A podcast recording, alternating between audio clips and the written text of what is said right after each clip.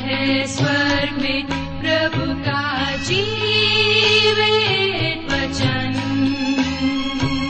सृष्टि निर्माता भी है यही वचन। नमस्कार, कार्यक्रम सत्य वचन में आपका हार्दिक स्वागत है। प्रिय श्रोताओं, हमें जानकर बहुत खुशी होती है कि हमारे इस बाइबल अध्ययन से आपको बहुत ही लाभ मिल रहा है। जी हाँ, हमारा यही उद्देश्य है कि आप इस कार्यक्रम से अधिक आत्मिक लाभ प्राप्त करें और परमेश्वर के ज्ञान में आगे बढ़ते चले जाएं। तो आज हम जिस पुस्तक का अध्ययन शुरू करेंगे वो है दानिएल नबी की पुस्तक, जिसका विषय है राज्यों का उत्थान एवं पतन, और इसके लेखक भी स्वयं दानिएल नबी हैं।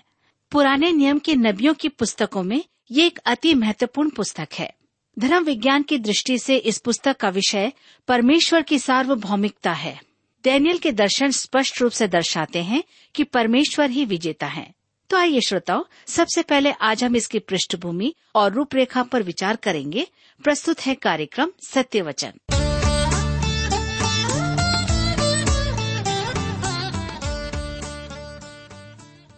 प्रिय मित्र, प्रभु यीशु के पवित्र और मधुर नाम में आप सबको नमस्कार।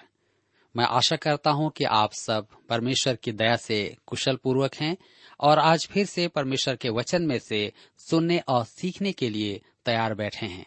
मैं आप सभी श्रोता मित्रों का इस कार्यक्रम में स्वागत करता हूं। मैं आपको बताना चाहता हूं कि हम पिछले अध्ययन में फिलिमोन नामक पुस्तक से अर्थात पत्री से अध्ययन कर रहे थे, जिसमें हमने पौलुस के द्वारा उनेसिमुस और फिलिमोन के बीच एक दास और स्वामी के संबंध को एक भाई के रूप में होते हुए देखा। आज हम अपने अध्ययन को एक नई पुस्तक से आरंभ करने जा रहे हैं, जो पुराने नियम में से दानिएल नबी की पुस्तक है। मेरे मित्रों, इससे पहले कि आज हम अपने अध्ययन में आगे बढ़ें, आइए हम सब प्रार्थना करें और तत्पश्चात हम इसके परिचय और अध्ययन में आगे बढ़ेंगे। हमारे प्रेमी और दयालु पिता परमेश्वर, हम आपको धन्यवाद देते हैं आज के सुंदर समय के लिए, जिसे आपने हम सबके जीवन में दिया है, ताकि हम आपके वचन का अध्ययन फिर से एक बार कर सकें। आज जब हम दानिएल नबी की पुस्तक से अध्ययन करते हैं, हमारी प्रार्थना है कि आप हमारे प्रत्येक श्रोता भाई बहनों को अपनी बुद्धि, ज्ञान और समझ प्रदान करें, ताकि आज हम जो कुछ भी सुनते और सीखते हैं, निश्चित रूप से हम में से प्रत्येक के जीवन के लिए आत्मिक लाभ का कारण बन सके। हमारी प्रार्थना उन भाई बहनों के लिए है जो बीमार हैं, निराश हैं, परेशान हैं, किसी प्रकार के दबाव और तनाव में हैं, किसी प्रकार की मजबूरी में हैं। पिताजी, आप उन पर कृपा दृष्टि करें। आज के अध्ययन के द्वारा आप उनसे बोले और बातचीत करें, उन्हें आशीषित करें, उन्हें छुटकारा दें और अपनी महिमा लें। आज के अध्ययन पर हम आपकी आशीष मांगते हैं। प्रार्थना यीशु के नाम से मांगते हैं, आमीन। मित्रों, आज हम अपने अध्ययन को दानिएल नबी की पुस्तक से आरंभ कर रहे हैं और इसमें हम सबसे पहले इसके परिचय अर्थात पृष्ठभूमि को देखेंगे। दानिएल की पुस्तक बाइबल की रोमांचक पुस्तकों में से एक है और यह एक भविष्यवाणी की पुस्तक है, क्योंकि बाइबल में भविष्यवाणी का बहुत ही महत्व है। इसलिए मैं इस विषय में कुछ कहना चाहता हूँ, इससे पूर्व कि हम दानिएल की पुस्तक का अध्ययन आरंभ करें। बाइबल की पुस्तकों का चौथाई भाग भविष्यवाणी संबंधित है। इस पुस्तक का विषय और विषय वस्तु अंत समय से संबंधित है। कहने का अर्थ यह है कि वे भविष्यवाणी की बातें हैं। इस पुस्तक के लिखे जाने के समय धर्मशास्त्र का 5वां भाग पूर्वानुमान था, जिसका एक बड़ा भाग अब तक पूरा हो चुका है। अतः धर्मशास्त्र की भविष्यवाणियों को 2 भागों में विभाजित किया जा सकता है। हम दानिएल की भविष्यवाणियों में बहुत सी बातों को देखेंगे जो पूरी हो चुकी हैं। उसमें से कुछ विषय भविष्यवाणी के महान विषय हैं। वे ऐसे हैं जैसे किसी हवाई अड्डे पर चारों ओर से विमान उतर रहे हों, और तब प्रकाशित वाक्य की पुस्तक में आप देखेंगे कि ये सब विषय अपनी अंतिम पूर्ति पर पहुंच रहे हैं। इस भविष्यवाणी का मुख्य विषय प्रभु यीशु मसीह है। अन्य विषयों में हम देखते हैं इसराइल, अन्य जातियां, बुराई, शैतान, पाप का पुरुष, महाक्लेश का समय और इस युग का अंत। कलीसिया भी भविष्यवाणी का विषय है, परंतु पुराने नियम में कलीसिया का उल्लेख नहीं है। अतः दानिएल की पुस्तक में कलीसिया का उल्लेख नहीं किया गया है। तदुपरांत प्रभु राज्य, सहस्त्र वर्ष और भावी अनंत काल है। ये भविष्यवाणियों के मुख्य विषय हैं। मेरे मित्रों, मैं यह नहीं मानता कि अंत समय और भविष्यवाणी के ज्ञान के बिना कोई धर्मशास्त्र का समग्र ज्ञान प्राप्त कर सकता है। भविष्यवाणी के अध्ययन को अनदेखा करने के परिणाम स्वरूप बहुत हानिकारक परिणाम उत्पन्न किए गए हैं, जो मेरे विचार में आज अत्यधिक स्पष्ट हैं। भविष्यवाणी के क्षेत्र में अनेक पथभ्रष्ट पंथ उत्पन्न हुए हैं। इसका कारण है कि बड़ी बड़ी कलीसियाओं ने भविष्यवाणी की शिक्षाओं को अनदेखा किया है। पूर्व काल के एक महान बाइबल के ज्ञाता डॉक्टर चार्ल्स हॉज ने कहा था, यह विषय अर्थात भविष्यवाणी सब भविष्यवाणियों, पुराने नियम और नए नियम के सर्वेक्षण के बिना समझना आसान नहीं है।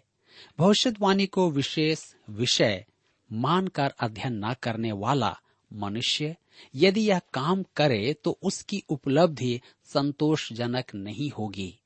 लेखक डॉक्टर होज यह जानते हुए कि उसमें ऐसी योग्यता नहीं है, लक्ष्य साधता है कि भविष्यवाणी की व्याख्याओं के ऐतिहासिक सर्वेक्षण पर बहुत अधिक आशा बांधता है।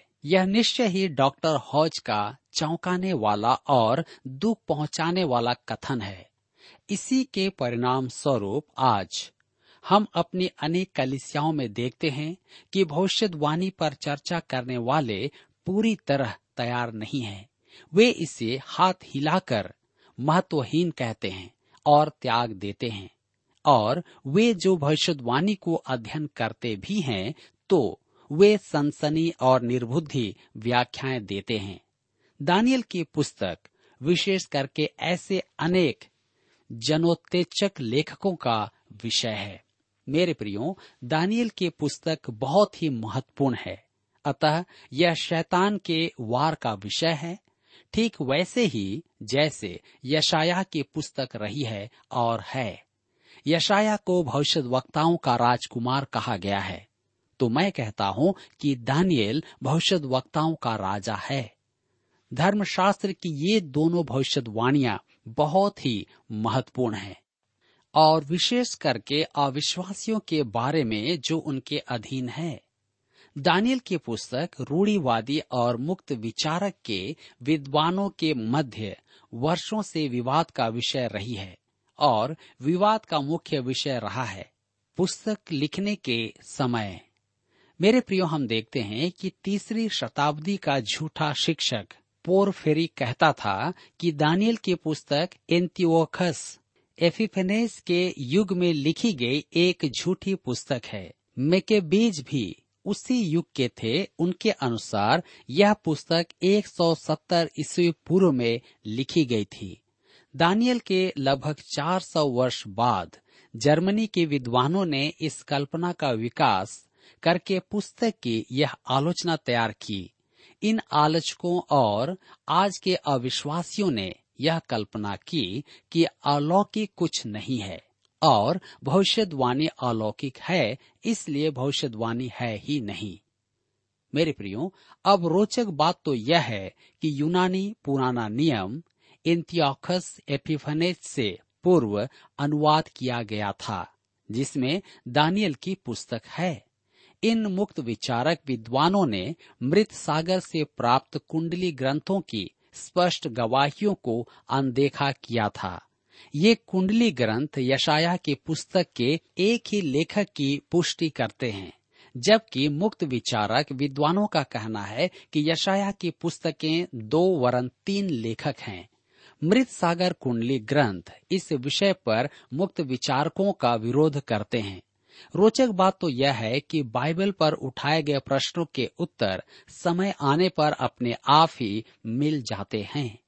झूठे शिक्षक, आलोचक और पंथी सदैव ही बाइबल के उस क्षेत्र में प्रश्न करते हैं जिनके उत्तर उस समय हमारे पास नहीं होते हैं। कल्पना करने का अधिकार सबके पास है और आप भी कल्पना कर सकते हैं, परंतु कल्पनाएं गलत ही होती हैं।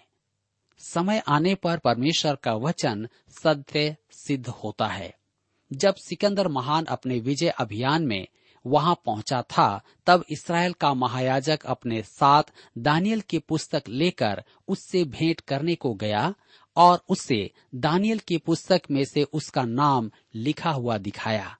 यह देखकर सिकंदर महान ऐसा प्रभावित हुआ कि उसने यरूशलेम का नाश नहीं किया, वरन शांतिपूर्वक आकर मंदिर में आराधना की। मेरे प्रियो, ये सब तथ्य आलोचकों का मुंह बंद करते हैं, परंतु वे इन्हें अनदेखा करते हैं। मैं विवाद करने की अपेक्षा दानिएल और दानिएल की पुस्तक को न तो झूठ न ही छल कहता हूँ। तूसी ने कहा था, अन्य कोई भी बात धर्मशास्त्र के विरुद्ध अपमानजनक कल्पना है जो अविश्वास पर आधारित है। आइजक न्यूटन का कहना था, दानिएल की पुस्तक का इनकार करना मसीही धर्म का इनकार करना है। प्रभु यीशु ने फरीसियों को पाखंडी कहा, परंतु दानिएल को भविष्यद्वक्ता कहा था। मत्ती रचित सुसमाचार 24 अध्याय उसके 15 पद में हम पढ़ते हैं। मार्कुस 13 अध्याय उसके 14 पद में प्रभु यीशु की बात वहां पर मिलती है। मैं प्रभु यीशु की बात मानता हूँ, जो अपनी बात बदलता नहीं था। प्रभु यीशु का सत्यापन प्रत्येक विश्वासी के लिए सत्य और पर्याप्त है, चाहे वह आलोचकों के मत को देखता है या नहीं। और रूढ़िवादी विद्वानों के प्रतिवाद के अध्ययन बिना सत्यनिष्ठ पवित्र जनों को संतोष प्रदान करता है। जी हाँ, हम अन्य किसी भी भविष्यद्वक्ता की तुलना में दानिएल के बारे में सबसे अधिक जानते हैं। यहोयाकीम के राज्य के तीसरे वर्ष अर्थात 606 ईस्वी पूर्व में बेबीलोन बंदी बनाकर ले जाने से राजा कुसरू के पहले वर्ष 536 ईस्वी पूर्व तक वह अपने जीवन का वैयक्तिक विवरण देता है। दानिएल का जीवन और सेवा बंधुआई के संपूर्ण 70 वर्षों से जुड़ी है। पुस्तक के आरंभ में वह एक किशोर है, अंत समय में वह लगभग 80 वर्ष से अधिक का वृद्ध पुरुष है। दानिएल के विषय में परमेश्वर के विचार हैं। दानिएल 10 अध्याय उसके 11 पद में लिखा है, हे दानिएल, हे अति प्रिय पुरुष, यही कारण है कि मैं आलोचकों का पक्ष लेना नहीं चाहता। एक दिन स्वर्ग में मैं दानिएल से भेंट करूंगा और वह अति प्रिय पुरुष ही होगा। उसकी प्रतिष्ठा वास्तव में महान होगी। दानिएल के जीवन को उजागर करने वाले 3 शब्द हैं, उद्देश्य, प्रार्थना और भविष्यवाणी। पहली बात हम देखते हैं, दानिएल उद्देश्य गर्भित मनुष्य था। दानिएल की पुस्तक 1 अध्याय उसके 8 पद, 6 अध्याय उसके 10 पद में हम इसे देखते हैं। राजा के आदेशानुसार सबको एक ही भोजन खाना था, परंतु दानिएल और उसके साथियों ने मूसा की व्यवस्था पालन करने का निर्णय लिया। दानिएल के जीवन में एक उद्देश्य था और संपूर्ण पुस्तक में यही प्रकट है। उसमें साहस था कि अपने पांव पर खड़ा होकर परमेश्वर का वचन सुनाए। परमेश्वर दया करे उन मनुष्यों पर जो आज संसार में उसके संदेशवाहक होने का दम भरते हैं, परंतु परमेश्वर का वचन सुनाने का साहस उनमें नहीं है। मैं आज उन मनुष्यों के लिए परमेश्वर को धन्यवाद कहता हूँ जो आज परमेश्वर का संपूर्ण वचन सुनाते हैं, जिनमें भविष्यवाणी भी है। भविष्यवाणी हमें सनसनी और पागलपन में नहीं ले जाएगी, अपितु हमें परमेश्वर का भय मानना सिखाएगी और पवित्र बनाएगी। पहला यूहन्ना के पत्री 3 अध्याय उसके 3 पद में यूहन्ना कहता है, जो कोई यह आशा रखता है वह अपने आप को वैसा ही पवित्र करता है जैसा वह पवित्र है। मेरे मित्रों, भविष्यवाणी का अध्ययन हमारे जीवन को पवित्र करेगा। दूसरी बात हम देखते हैं, दानिएल एक प्रार्थना करने वाला मनुष्य था। इसे हम दानिएल की पुस्तक 2 अध्याय उसके 17 पद से लेकर के 23 पद, 6 अध्याय के 10 पद में, 9 अध्याय उसके 3 से 19 पद में और तब 19 पद के 10 पद में देख सकते हैं। इस पुस्तक में दानिएल के प्रार्थना के जीवन की अनेक घटनाएं हैं। प्रार्थना ही के कारण वह शेरों की मान में पहुंचा। यह प्रार्थना के उत्तर के बारे में यह कैसा है कि उसने प्रार्थना की और वह शेर के मान में पहुंचा। परमेश्वर ने उसे चमत्कारी रूप से बचाया। वह प्रार्थनाशील मनुष्य था। तीसरी बात हम देखते हैं, दानिएल भविष्यद्वक्ता था। दानिएल की पुस्तक का विभाजन बराबर का है। प्रथम आधे भाग में इतिहास है और दूसरे आधे भाग में भविष्यवाणी है। दानिएल द्वारा प्रस्तुत भविष्यवाणी की रूपरेखा के आधार पर सब भविष्यवाणियां स्थित हैं। दानिएल अध्याय 2 में नबूकदनेस्सर की प्रतिभा और दानिएल 7 में पशु के भविष्यवाणी की संरचना है। दानिएल 9 में 70 सप्ताह और तब पसलियां हैं जो अपने स्थान पर उचित बैठती हैं। ये सब भविष्यवाणी की रीढ़ की हड्डी है। मेरे प्रियो, हम आगे देखते हैं दानिएल की पुस्तक का मुख्य पद है अध्याय 2 उसका 44 पद। उन राजाओं के दिनों में स्वर्ग का परमेश्वर एक ऐसा राज्य उदय करेगा जो अनंत काल तक न टूटेगा और न वह किसी दूसरी जाति के हाथ में किया जाएगा, वरन वह उन सब राज्यों को चूर चूर करेगा और उनका अंत कर डालेगा और वह सदा स्थिर रहेगा। डॉक्टर कैम्बल ने दानिएल की पुस्तक को यह शीर्षक दिया, संसार के राज्य में परमेश्वर का सतत राज्य। यह पुस्तक परमेश्वर की सार्वभौमिक प्रभुता की पुस्तक है। इसमें भविष्यवाणी इतिहास में बुनी हुई है कि मूर्ति पूजा, निंदा, अभिमान और अन्य जातियों की असहनशील प्रवृत्ति पर परमेश्वर की प्रभुता है। और तब विशेष करके अध्याय 12 पद 4 अन्य जातियों का समय है। लूका रचित सुसमाचार 21 अध्याय उसके 24 पद और अंत समय। दानिएल की पुस्तक 8 अध्याय उसका 17 पद, 11 अध्याय 35 पद और 40 पद को संयोजित करता है, जो इसराइल का महाक्लेश का युग होगा। ये घटनाएं प्रभु के 1,000 वर्षीय राज्य में अंत होती है। दानिएल की पुस्तक 12 अध्याय उसके 4 पद में लिखा है, हे दानिएल, तू इस पुस्तक पर मुहर करके इन वचनों को अंत समय तक के लिए बंद रख। बहुत से लोग पूछताछ और ढूंढ ढांढ करेंगे और इससे ज्ञान बढ़ भी जाएगा। दानिएल की पुस्तक अंत समय की भविष्यवाणियों के साथ राजनीति के विषयों पर भी चर्चा करती है। वह इस संसार में सक्रिय घटनाओं और विषयों के अंतिम परिणाम को भी प्रकट करती है। वह इस प्रश्न का उत्तर देती है, जगत पर कौन राज्य करेगा? इस प्रश्न का उत्तर नहीं देती, संसार कैसे मन फिराएगा? मेरे प्रियो, दानिएल की पुस्तक धर्मशास्त्र के अन्य भाग को समझने में सहायक है। जैतून के पर्वत पर चेलों से बात करते समय प्रभु यीशु ने केवल दानिएल की पुस्तक से संदर्भ दिया था।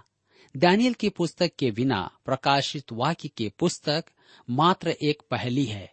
दूसरा थिस्सलुनीकियों की पत्री 2 अध्याय उसके 3 पद में पौलुस, जिसे पाप का पुरुष कहता है, उसके स्पष्टीकरण और सविस्तार व्याख्या के लिए दानिएल के वृत्तांत की आवश्यकता पड़ती है, क्योंकि इसके बिना आप उसे नहीं समझ पाएंगे। तो मेरे मित्रों, आइए अब हम आगे बढ़ेंगे और हम अध्याय 1 में आते हैं, जिसका विषय है यहूदा का पतन और यरूशलेम का विनाश। दानिएल परमेश्वर के प्रति सच्चा रहने का निर्णय लेता है। दानिएल और उसके 3 मित्रों की उन्नति देख नबूकदनेस्सर प्रसन्न हुआ है। तो हम देखेंगे यहूदा का पतन और यरूशलेम का ध्वंस होना। दानिएल की पुस्तक 1 अध्याय उसके 1 पद में लिखा है, यहूदा के राजा यहोयाकीम के राज्य के 3 वर्ष में बेबीलोन के राजा नबूकदनेस्सर ने यरूशलेम पर चढ़ाई करके उसको घेर लिया। यहोयाकीम को यहूदा के सिंहासन पर मिस्र के राजा नीको ने यहोआहाज के उत्तराधिकार में बैठाया था।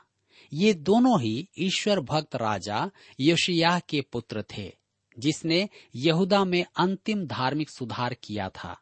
इसे हम दूसरे राजाओं की पुस्तक 23 अध्याय उसके 31 से 37 पद में पढ़ते हैं। यहोयाकीम का नाम वास्तव में एलियाकीम था। उसी के राज्यकाल में नबूकदनेस्सर पहली बार यरूशलेम के विरुद्ध आया था, जो लगभग 606 ईस्वी पूर्व में और 604 ईस्वी पूर्व में उसने यरूशलेम को जीता। यद्यपि यरूशलेम उस समय नष्ट नहीं किया गया, परंतु बंदियों का प्रथम दल उस समय बेबीलोन को ले जाया गया था। इस बंदी दल में दानिएल, उसके 3 साथी और हजारों अनेक लोग ले जाए गए थे। यहोयाकीम की मृत्यु के बाद उसका पुत्र यहोयाकीन सिंहासन पर बैठा। उसने नबूकदनेस्सर से विद्रोह किया और परिणाम स्वरूप नबूकदनेस्सर ने 598 ईस्वी पूर्व में उस पर चढ़ाई की, और इस बार भी उसने यरूशलेम को नष्ट नहीं किया, परंतु राज्य, उसकी माता और परमेश्वर के भवन के सब पात्र तथा इस बार और अधिक जन बेबीलोन को ले जाए गए। इस दल में स्पष्ट है कि यहेजकेल भी था। इसे हम दूसरे राजाओं की पुस्तक 24 अध्याय उसके 6 से 16 पद में पढ़ते हैं। यहोयाकीन का चाचा सिदकिय्याह राजा बनाया गया और उसने भी विद्रोह किया। इस बार नबूकदनेस्सर ने आकर नगर और मंदिर सबको नष्ट कर दिया। सिदकिय्याह के पुत्र उसकी आंखों के सामने घात किए गए और उसकी आंखें निकाल दी गई। अंतिम बंधुआ दल 588 या 587 ईस्वी पूर्व में बेबीलोन को ले जाया गया। प्रसंगवश यह यिर्मयाह की भविष्यवाणी, जिसे हम यिर्मयाह की पुस्तक 25 अध्याय उसके 8 से 13 पद की पूर्ति के रूप में देखते हैं। यिर्मयाह और यहेजकेल दोनों ही कहते थे कि झूठे भविष्यद्वक्ताओं की बातें गलत हैं, यरूशलेम नष्ट होकर ही रहेगा। केवल ये 2 भविष्यद्वक्ता ही सही निकले। मेरे मित्रों, यहाँ पर हम देखते हैं कि यहेजकेल की भविष्यवाणी और यिर्मयाह की भविष्यवाणी, ये दोनों भविष्यवाणी सच साबित हुए, क्योंकि जिस प्रकार से परमेश्वर ने उन्हें वचन दिया और उन्होंने लोगों तक पहुंचाया, परंतु लोगों ने उनकी नहीं सुनी। झूठे भविष्यद्वक्ता बार बार यह कहते रहे कि यरूशलेम नष्ट नहीं होगा, परंतु परमेश्वर ने अपने भविष्यद्वक्ताओं के द्वारा इसका स्पष्टीकरण दे दिया था। मेरे प्रियो, यहाँ पर हम देखते हैं कि भविष्यद्वक्ता अपने भविष्यवाणी के पूर्ण होने पर साबित होता है कि वह परमेश्वर का जन है। आज कई ऐसे लोग हैं जो भविष्यवाणी करते हैं, परंतु वे इस बात को भूल जाते हैं कि ये उनके विचार हैं, ना कि परमेश्वर के। मेरे प्रिय मित्रों, यहाँ पर हम भविष्यवाणी के बारे में सीख रहे हैं और हम जान रहे हैं कि दानिएल किस प्रकार से अपने पुस्तक में परमेश्वर की बातों को हमारे लिए रखता है। आज यहाँ पर हमारे अध्ययन का समय समाप्त होता है, परंतु मैं विश्वास करता हूँ कि आज के इस अध्ययन के द्वारा आपने अपने जीवन में अवश्य ही दानिएल नबी की पुस्तक के परिचय के द्वारा से लाभ प्राप्त किया है। आने वाले समय में इस पुस्तक के अध्ययन से हम अवश्य ही और अधिक लाभ प्राप्त करेंगे, इसलिए कृपया आप इस अध्ययन पर अवश्य ही बने रहें। अपने मित्रों को भी बुलाएं ताकि वे भी इस वचन के द्वारा से अपने जीवन में आशीषों को प्राप्त कर सके। प्रभु आप सबकी सहायता करें।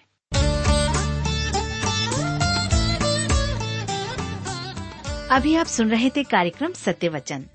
श्रोता, हम आशा करते हैं कि आज के इस कार्यक्रम के द्वारा आपको परमेश्वर के बारे में आवश्यक जानकारी प्राप्त हुई होगी। हम आपकी जानकारी के लिए बता दें कि हमारे पास नया नियम एवं पूरी बाइबल आपके लिए उपलब्ध है। यदि आप इन्हें प्राप्त करना चाहते हैं तो आज ही हमें इस पते पर लिखें। कार्यक्रम सत्य वचन, TWR India, post box number 317 Lucknow 226001 Uttar Pradesh. पता एक बार फिर से सुन लीजिए। कार्यक्रम सत्यवचन TWR India, post box number 317 Lucknow 226001 Uttar Pradesh. आप हमें इस नंबर पर SMS या टेलीफोन भी कर सकते हैं। हमारा मोबाइल नंबर है 09651433397। एक बार फिर से नोट कर लें, 09651433397। इसके अलावा आप हमें ईमेल भी भेज सकते हैं। हमारा ईमेल आईडी है hinditb@twr.in, hinditb@twr.in। और अब इसी के साथ कार्यक्रम का समय यहीं पर समाप्त होता है। अगले कार्यक्रम में आपसे फिर भेंट होगी। तब तक के लिए हमें आज्ञा दीजिए। नमस्कार।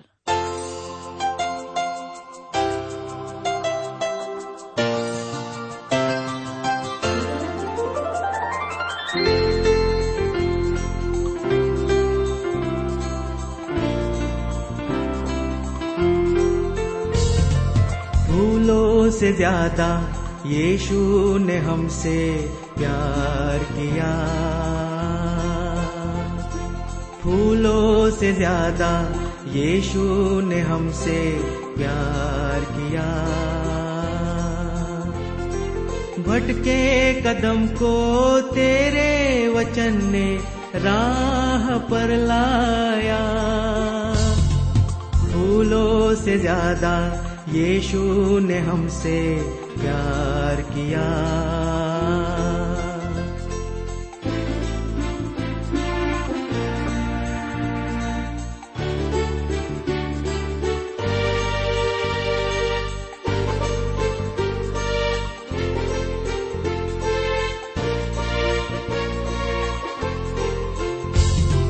तेरे बिना था जीवन दुखियारा, पाया तुझे तो पाया जग सारा। तेरे बिना था जीवन दुखियारा, पाया तुझे तो पाया जग सारा। तुझको ही पाने की थी दिल में आस, तुझे जब से चाहा हुआ ये एहसास। फूलों से ज्यादा यीशु ने हमसे प्यार किया।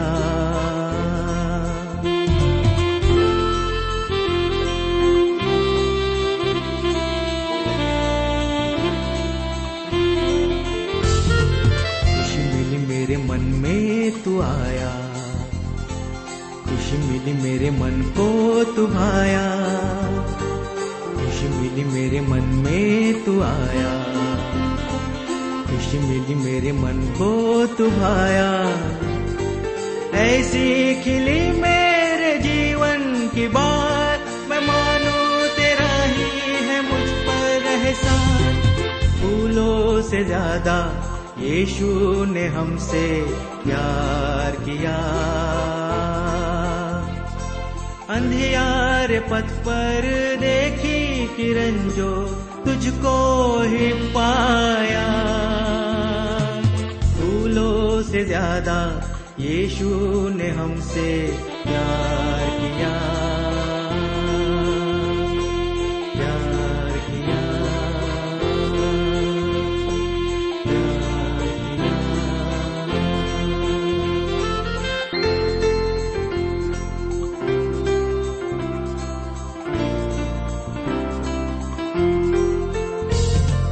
फूलों से ज्यादा यीशु ने हमसे प्यार किया। फूलों से ज्यादा यीशु ने हमसे प्यार किया। भटके कदम को तेरे वचन ने राह पर लाया, फूलों से ज्यादा यीशु ने हमसे प्यार किया।